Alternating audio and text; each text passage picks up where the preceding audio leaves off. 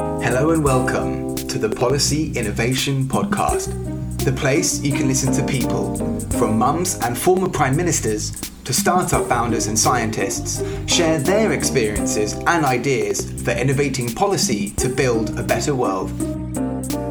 Our guest today is Kabine Komara, advisor, author, former Prime Minister of Guinea, and director of the African Export Import Bank. So, my name is Kabine Komara. I'm uh, from Guinea, West Africa. So, my background is mainly finance and management. I started my job as a central banker in Guinea for a short time, and then I moved in mining. Then from there, I, I shifted to join the government in charge of designing all investment governmentally owned in any sector, water, electricity, education, agriculture, everywhere. And then seeking funding for that from the whole country. And then that took me everywhere we were negotiating with different donors, CDC, in Japan, uh, USAID, World Bank, IMF, uh, European Bank, FMO, and anywhere. So I did cover the whole world looking for funding, financing to support development project in Guinea. and then I then I shift against my wish uh, to be appointed to design, to write a new constitution of Guinea. so yes, uh, we're a team of about 40 people who did write that constitution. We made it approved, which established a multi-party system in Guinea. And then I was appointed to be what we call a constitutive parliament for one year, designing the law. But uh, I did not cope with them because I had some view how to make things liberal and uh, you know uh, comprehensive. And then I left there. I became senior advisor to the Minister of Finance, and then jointly I joined the African Development Bank in Abidjan for five years as alternate executive director. In that capacity, I was given the opportunity to design and conduct the feasibility of the new Continental Bank of African Export Import Bank. So then I joined that bank later on in Egypt, where I stayed for 14 years. Then from there, I was in charge of promoting the bank across West Africa. And then I was in charge of raising funding, negotiating, co-financing, and then also bringing new shareholders from Asia, India, China, Brazil. And, you know, it was an exciting job. And then I was appointed as prime minister in my country for a year. It was an exciting year because uh, our president has passed away and the military took the power. And other they called me to join them as a prime minister. It was a very delicate and a very sensitive period for Guinea because the military didn't want to relinquish power. I had came with objective that we should prepare free and fair election so that we can establish a new avenue for this country, you know, to be managed according to what I foresee was at that time as the only way to take advantage of the rich potential of this country. I managed the transition and then and the election were organized and uh, I left everything. Then I set up my, uh, my own firm. Few years after, while I was in London, I was appointed as a, a High Commissioner of Senegal Basin Water Development Organization. So I served for four years. In that capacity, I was able to understand how uh, water, shared water, can be either a source of conflict or an opportunity for cooperation and peace. And so I took the matter to the UN, the president of, of Senegal. Then we convinced the UN to pass a resolution to make sure that in the future, shared water will be used commonly and jointly to develop relationship, friendship among people, and not to be, you know, uh, jeopardized by reparate countries. When that uh, Bangladesh was ranked number one in the world, uh, then I, so I completed my mandate in 2017. Then I came back to my country In parallel, I was requested by the African Union and uh, ECOWAS to conduct and supervise uh, elections, presidential election in several countries, trying to join forces so that we can lead fair and democratic election. So in that capacity, I serve in five countries conduct election. So, you know, in parallel, I have my consultancy firm where I get my, my bread and butter, which is, you know, linking investor with opportunities across Africa and the rest of the world, raising funding for sound projects in several sectors. So in addition, I'm assisting several young people to establish a business, mentoring them, and also giving advice in my country to develop peace and uh, good governance, which is the most important challenge that we are facing across Africa and particularly in my country. Wow, what a seasoned and fascinating career, Kabine. What would you say was your most challenging and enjoyable role throughout your career? Of course, I did face several critical uh,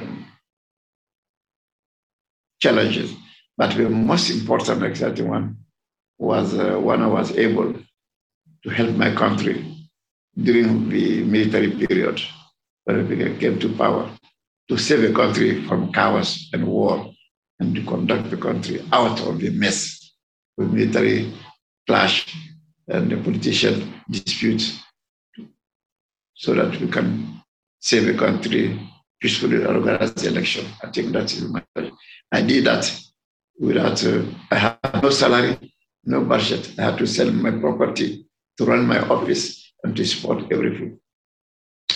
And at the end of the process, I claimed to be audited publicly. I made a speech and declaration saying, okay, I have done that job without any single cent because the military wanted me to resign. And the only way we could do is to stop everything so that I can I resigned from my bank to concentrate myself on that uh, challenging objective. Even when my kids were studying in the expensive school in Europe, I had to bring them back to Africa because that's what we would afford so that I can concentrate myself on those challenges. Fortunately, the country has recognized it and the whole continent. I got a recognition letter from the UN, from ECOWAS, from several leading institutions. Wow, that's absolutely amazing. And it kind of it shows that you are a role model for a lot of leaders globally, but also on the continent. You said the biggest problem facing Africa right now is good governance, right? Absolutely. Can you talk us through a bit more about that? What some of the issues are and what you think some of the solutions might be? Okay. You know, uh, there is a, a tremendous gap between the declaration and the real behavior of the leader the continent. Big back, gap between the law, regulation, and implication on the ground. We do not lack good law, good rule, good regulation. What we are mostly lacking is leader committed to implement, leader that can serve the country and the people not serving themselves. So long as we are not able, so long as we are not able to be consequently behaving at the top level, it will be difficult that we get out of the mess. Listen to me. Although dispute, struggle, immigration is based on the fact that the fair rules to allocate budget according to the necessity, according to the needs of the population are not followed. As a result, you have angriness, you have deception, you have some will take a weapon, or will demonstrate, or will go and riot. The only reason is the mismanagement, misappropriation, public natural resources, and everything. And that's the basis, source for everything. rigging election, you know, refusing to recognize the rights of the people, banning our people to express their idea. Put all the together is good governance. It's a several facet, several pillars. It is a long way to go, but it's the only struggle that need to embark everyone so that we can gradually improve the situation. So, outside of Africa and good governance being one of the biggest challenges, what do you see globally as being one of the biggest upcoming challenges? Well, at a global level, at least what you call the French denominator commun, you know, China and and and and uh, the US can be opposed on who will control uh, cyberspace, who will control uh, artificial intelligence, but everybody agree that we equally suffer from global warming and climate change, regardless of who you where you will be. You cannot deny the effect of that. So, whether we recognize it or not, sooner or later, everybody will be facing that reality. So you can see that uh, it was easy that uh, Joe Biden was able to bring on board Putin everyone on the issue of climate change and global warming. Why? Because it is common concern. So that's a good sign to recognize that one of the biggest challenge facing the humanity, mankind, mankind in the world is that issue.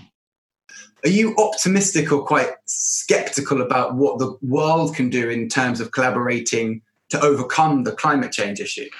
Well, you know, water issue is uh, is inevitable. It's the only item. It has no substitute. Whether you like or not, you cannot live without water. It constitutes 70% of our body. And no activity can be conducted without water. And the more humanity is growing, the more the need is increasing. Unfortunately, the resources are getting scarce. So as a result, even those who do enjoy certain quantity of water today have to be concerned about the preservation of that not only in terms of quantity, but in terms of quality also, because there are a lot of threats on water.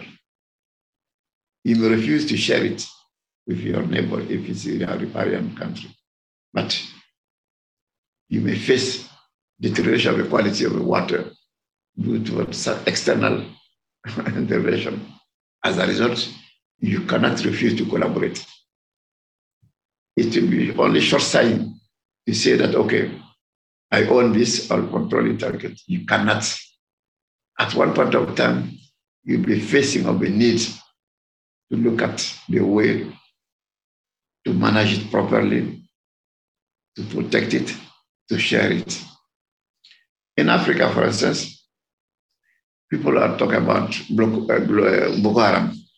Do you not uh, that the conflict between farmer and those who are raising cattle is creating more deaths than only in Nigeria. About 1,500 people were killed between the clashes between uh, uh, farmers and those who are moving their cattle to looking for water.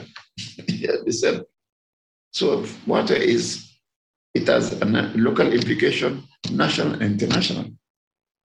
So at anywhere, any point, what will be a problem. Uh, the good examples that I like to express is Europe blindly supporting the civil war in Syria. when the clash started in 2011, blindly, uh, it was triggered by water because the Turkish had built some dam on the river Tiger and Euphrates that is flowing through Syria and Iraq. And it did create shortage of water in Syria. There were not enough crops to be harvest, and people moved from the south. it did increase the rise, the price of wheat and so on. People started demonstrating. The clash started, and they're supported by the opponent. And the European did not understand that. And then that's led to the biggest movement of immigrants.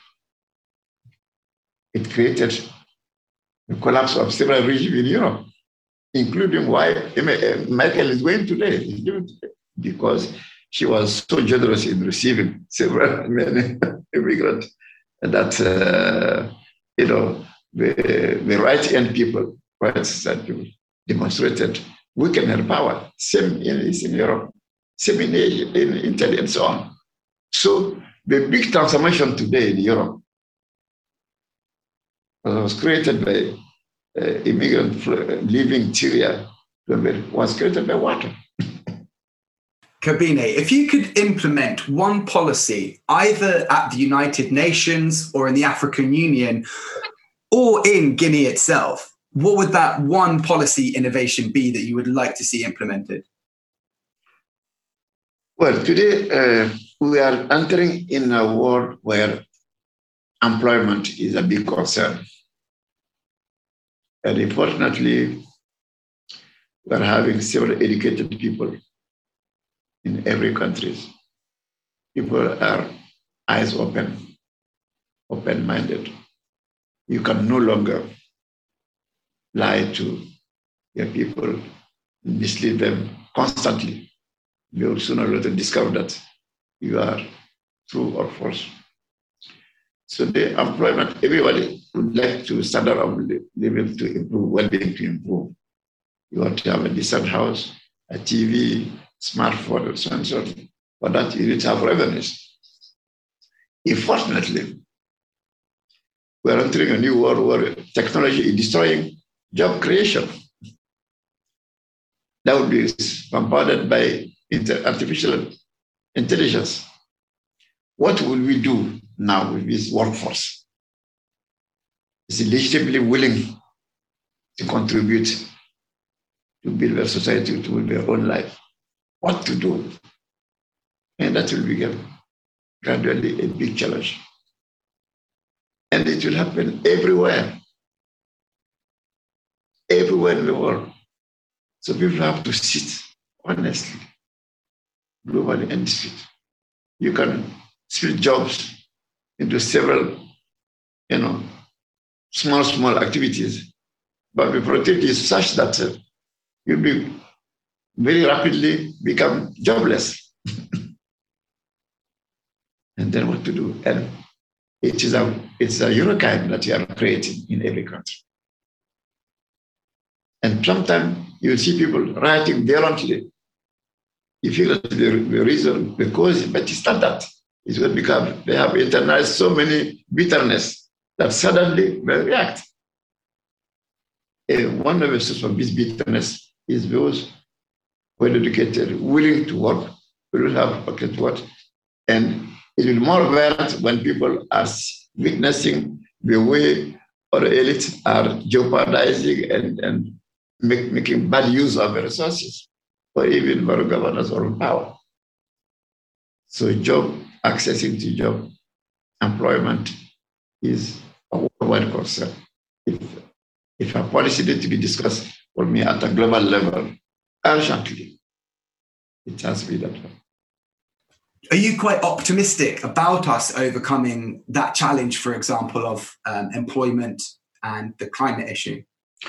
To be frank with you, I'm not very optimistic. But I foresee some movement. I see the way young people and the civil society across the world are joining forces, are, collab- are collaborating with the politicians to try to share concerns, try to, to build common solution, common approach to face, even to to, to, to, to fight those uh, shortcomings. So this is for me a source of hope. And, uh, uh, but it has to be maintained. It has to be sustained. It has to be protected. So that those who are holding the power will not see that as something that is challenging, uh, putting jeopardy their power and, and leadership. Yeah, thank you very much for your time today. I really enjoyed speaking with you. Same for me. Thank you. Thank you. I'm very grateful to my friend Sandeep to have linked me with you. So that thanks. Kabine is talking about Sandeep Waslekar, who introduced Kabine to the podcast. You can listen to the episode with Sandeep via the link in the show notes below. Next time, we'll be speaking with Esther, co founder and CEO of Hundo, an innovative platform tackling the problem Kabine Komara just said would be his number one policy innovation rethinking employment. Thanks for listening.